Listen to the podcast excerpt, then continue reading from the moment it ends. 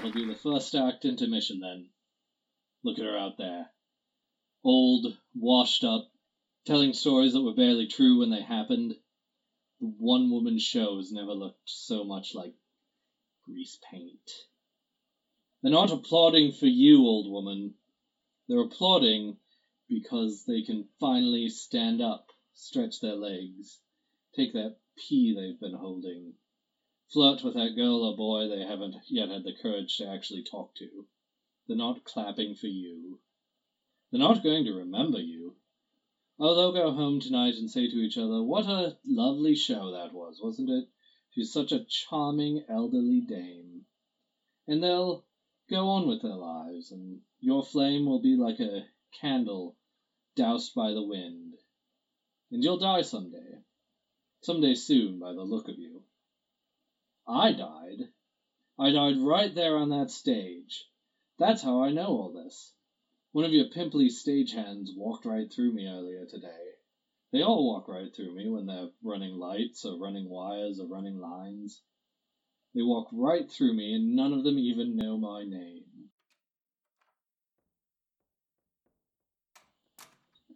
Alright, everybody, that's Act 1. Good work. I think the talent is happy. As happy as she ever gets, anyway. 20 minutes to Act 2. Thank you, Thank you, 20. Uh, Klaus. Hey, Klaus. Yeah, Bill? You're on limewater duty. Really? Why? The talent said she wants you to carry her limewater, and the talent Gets gets what, the talent wants. I know, I know. Good boy, Klaus. Now go get that limewater. Water. Lime water. Hey, Klaus. Hey, Rita. How was the Valentine's dance? I don't want to talk about it. I should have stayed home and read my book like you. You sure? I don't want to talk about it. And I don't want to talk about why I don't want to talk about it. Very mysterious, Klaus. You're very mysterious. Yep, man of mystery, that's me. It's too bad you're the only female who can see that. Just what do you mean by that? Well, it's. Hey, nice try. I told you I'm not talking about it. Oh, Klaus. What?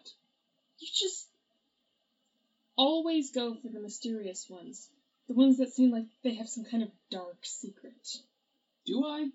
Ever since Angela Norton in the third grade. Oh, yeah. You might have a point. Really? Do you get the point? Wait, what? Never mind. I gotta go swap out the bulb on the second for now. Wanna come help? How many bulbs you down to?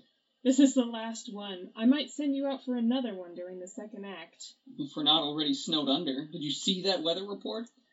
We've still got an audience out there. What's 16 inches of snow between friends? So you're gonna help me with that bulb or not? Believe me, Rita, I totally would. But I gotta get her queenliness, her lime water.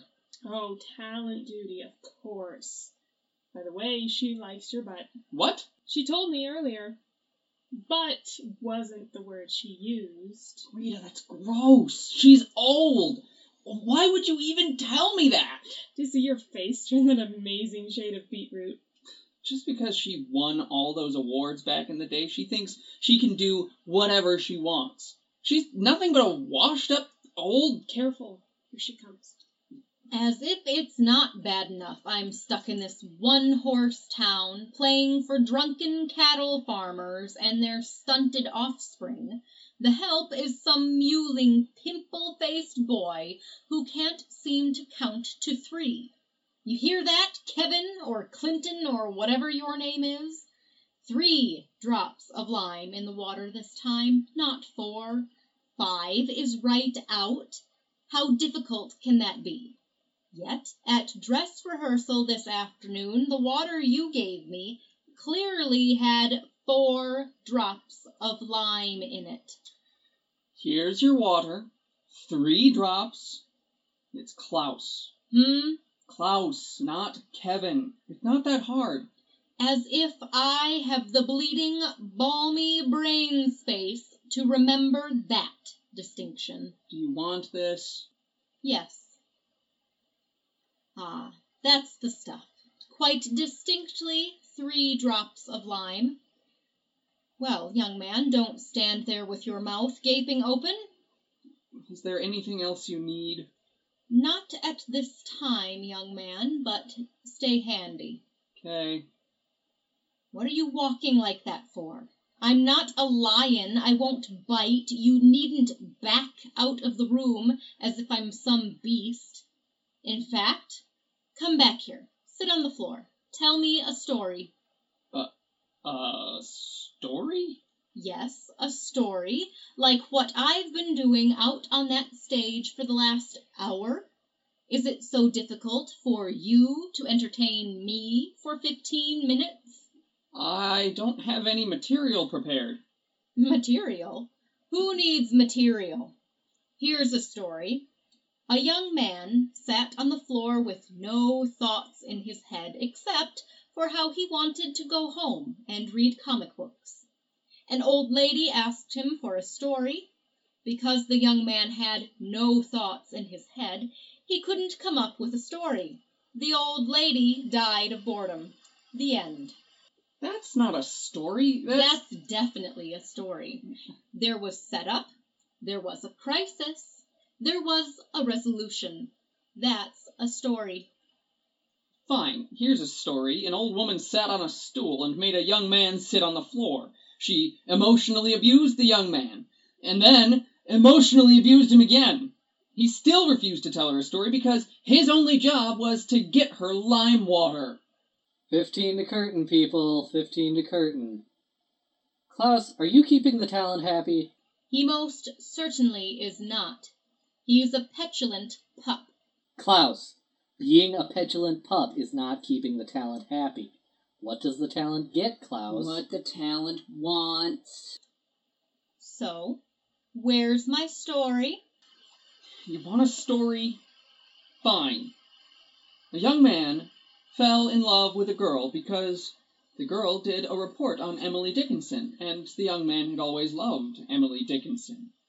And the girl was pretty and thoughtful and quiet, just like Emily Dickinson.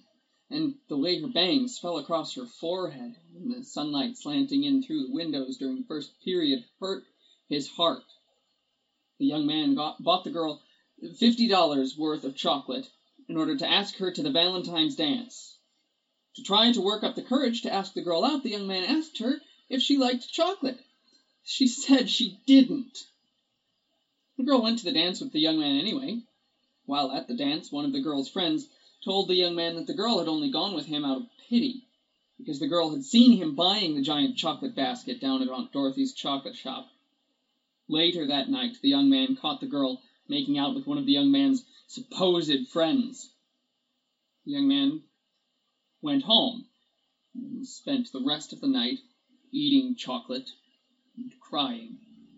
You ate chocolate by yourself and you cried? Hey! Besides, I didn't say this was about. You didn't punch the fellow? I don't know, what would be the point? You wouldn't you wouldn't have to go home and eat chocolate by yourself and cry. You know what? That's it, I'm done. Bill, find someone else to mind your talent. I'm.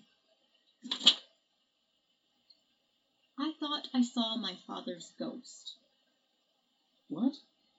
Two months ago, I was at a Lifetime Achievement dinner held for myself and three other actresses. One of those great big things where there's a stage with a podium and banners that change colors, and the lighting people think they're all that.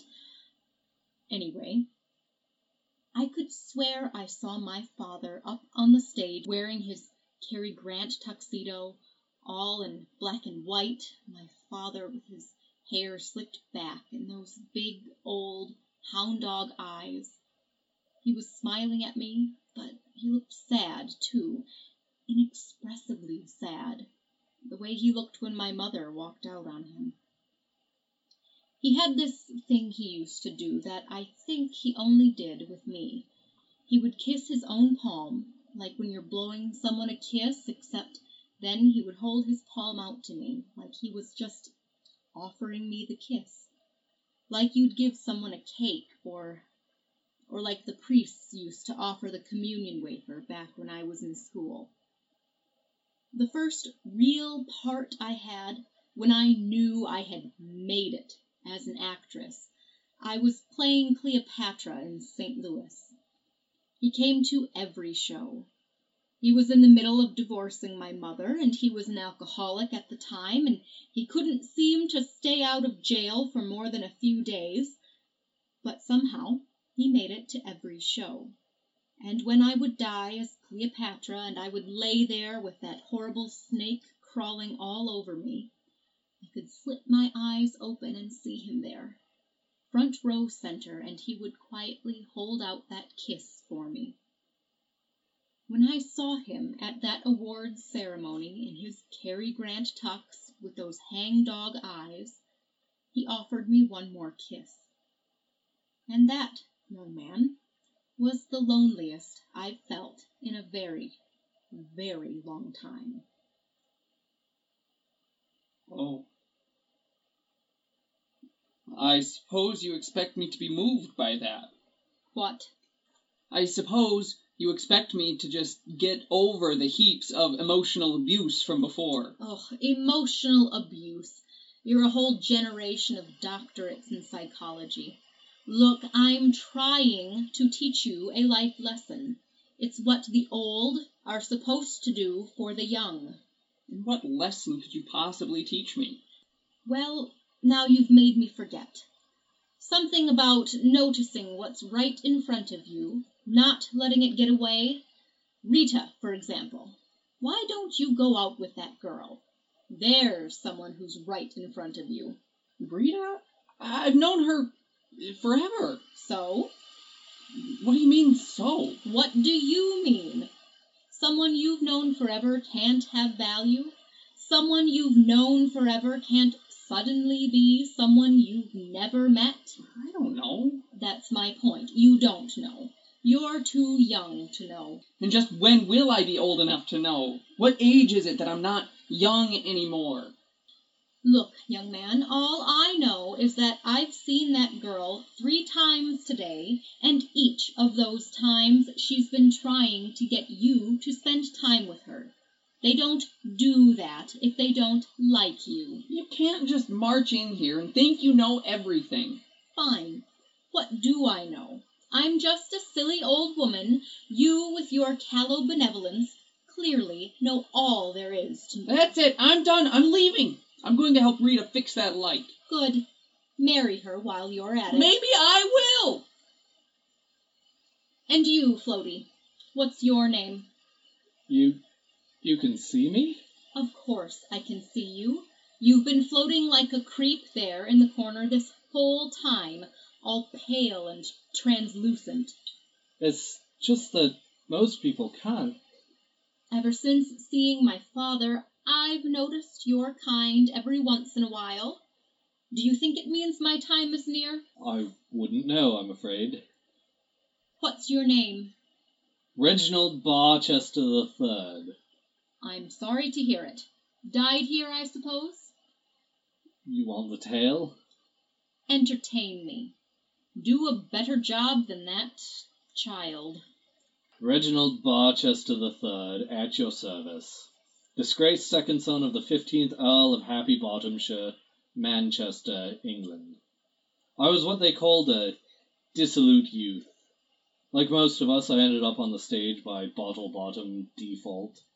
Was doing quite well for a while, had a sort of knack for it, but there was an incident where I publicly referred to old Queen Vicky as a tosser, I believe, and long story short, it was either a stay in the tower or a quick scoot on a tramp steamer across the pond. Come to the Middle West was the cry in those days. Supposedly there were legions of ignorant yokels just yearning for a touch of class, touch of culture. You'll be printing your own money, they told me. You can live like a king for tuppence a day. Well, on a riverboat, I got hooked in with these two chaps who called themselves the Duke and the Dauphin. That was my first mistake. Leave it to us, they said. We'll settle everything, they said. We came up with a program, monologues from all the old peasant swill, Shakespeare and Aeschylus and David Garrick and whatnot. Sword fights, betrayals, passionate love scenes, children baked into pies and served to their parents. Sensation, the kind of thing the people love. We would hit some small town, print up a lot of handbills and paste them all over, and we were usually guaranteed a goodly crowd of drunkards and miscreants and salacious youth, much like community theatre today. The Dauphin would always play Lord Hamlet. He said he was born to play the role. Duke took all the romantic female roles, slathering bright red lipstick all over his bearded face. I filled in where I could, adding a touch of cross the pond class to the proceedings. One night the Dauphin came to me in a tizzy, said he was suffering food poisoning, and I would have to go on as Lord Hamlet. I knew all the great monologues, of course, what a piece of work is man, and oh, what a rogue and peasant slave am I, and all that rot. So I agreed. It turned out that, unbeknownst to me, some of the Dauphin's creditors had caught up with him. Through with his antics, they had given him until show time to pay up. When the curtain went up, well, everybody knew who was in the Hamlet regalia, and the creditors were no respecters of the sanctity of the stage. Came and beat me up quite thoroughly. I didn't think they meant to kill me, but they weren't particularly gentle either, and I'm still not sure how I died precisely. It may have been the toe boot that smashed open my windpipe or the one that caved in my temple. At any rate, that's the last thing I truly remember. Um, Imogen, we're at five to places. Very good. Were you talking to someone? Hmm? Oh, no one. I'll be along in a minute. Oh, Reginald. Hmm, he's gone. Who was I? Was I? No. All alone, I guess. I must be getting old. Best get back to the script. Is she gone? Yes, coward. Good. Cranky old bat. Three to places. Thank, Thank you, three. Hey, Rita. I know you've got to get up to the box, and and I've got to get backstage, but Yeah? Can I ask you something?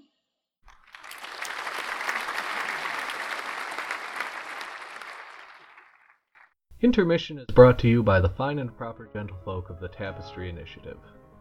This month's episode, Memories, was written by Ethan Bartlett and produced by Ethan Bartlett and Michael Lilienthal. It starred the voice talents of Sarah Lilienthal, Karen Bartlett, Michael Lilienthal, and Ethan Bartlett. Special thanks to Cody Harden for audio advice. Several sound effects were used from the website freesound.org under a Creative Commons Zero license.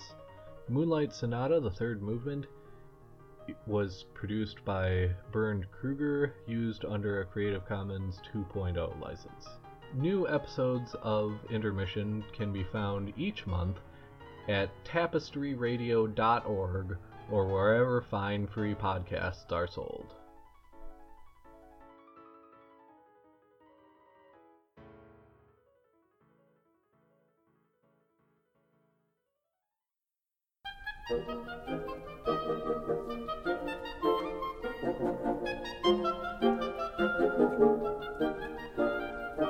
Obscurantism and obfuscation. Orally observe, gentle listener, obviated objects of oblivion obambulating about, offered unto you in the Tapestry Radio Network. TapestryRadio.org, from our fancy to yours.